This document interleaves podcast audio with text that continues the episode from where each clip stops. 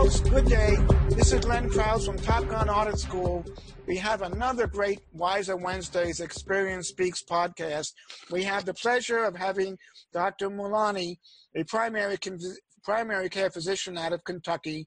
He has a he he posts something on LinkedIn every day uh, regarding the medical field. So if you're on LinkedIn, be sure to check him out. I really enjoy his uh, posts. They're really engaging. They they they cause or they they they enter uh, entertain a lot of uh, input and so forth. And I also have Dr. Cutler, a practicing hospice at Yavapai Regional Medical Center, also a physician advisor.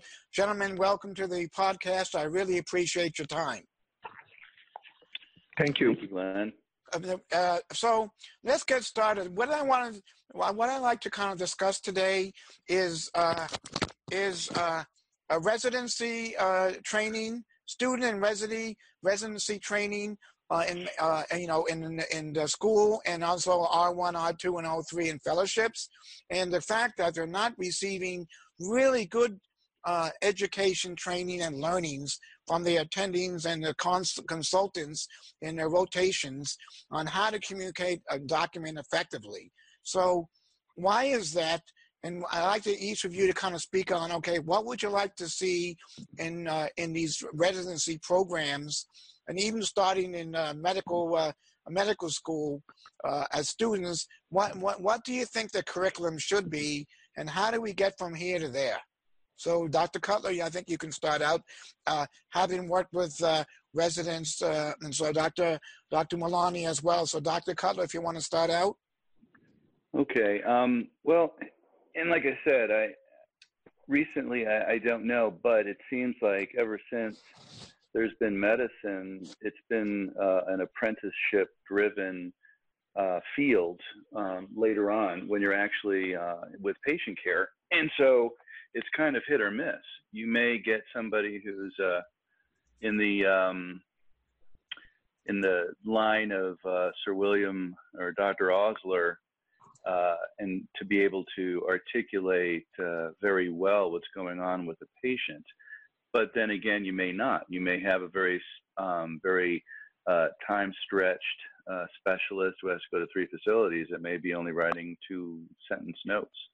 Um, or now dictating uh, later on when you're not even seeing where the documentation is. Um, so I, I think it's just widely variable in what people are doing, and you're still kind of uh, basically um, it depends on the luck of the draw and who you get maybe as a specialist to follow, uh, your fellow, your senior resident.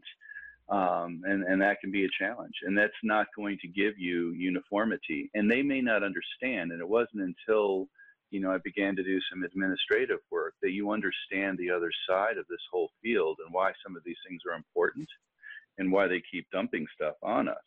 Um, and, and once you learn that, I think, or understand it to a better degree, you know, it, it's all about bringing the joy of practicing. I mean, I did not go into medicine because I was like, God, I can't wait to get an administrative role. No, I like medicine because I like to take care of patients. And I think most physicians do. And the problem is we're now overburdened with all of these things, and it takes you away from why you wanted to practice. And I think that's part of the reason we see so much burnout or dissatisfaction with what we're doing. And, I'll stop there. No, also, I think you're right. Dr. Uh, uh, Moolani, what are your thoughts? Well, I'm just really surprised that they don't teach uh, what they call the billing to the residents. Um, it was not done when I was the resident. That was a long time ago, like 15 years ago. Oh, that's not too uh, Yeah, okay. Yeah, 15 years ago, they were not teaching that in residency.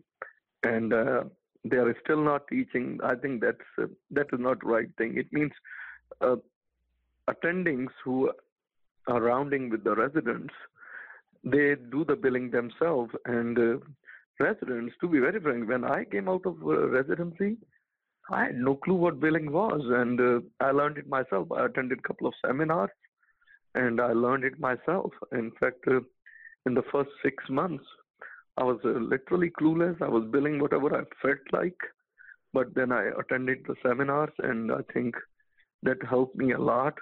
Especially, it helped me how to document optimally. You know, optimum documentation documentation is more important than documenting too much.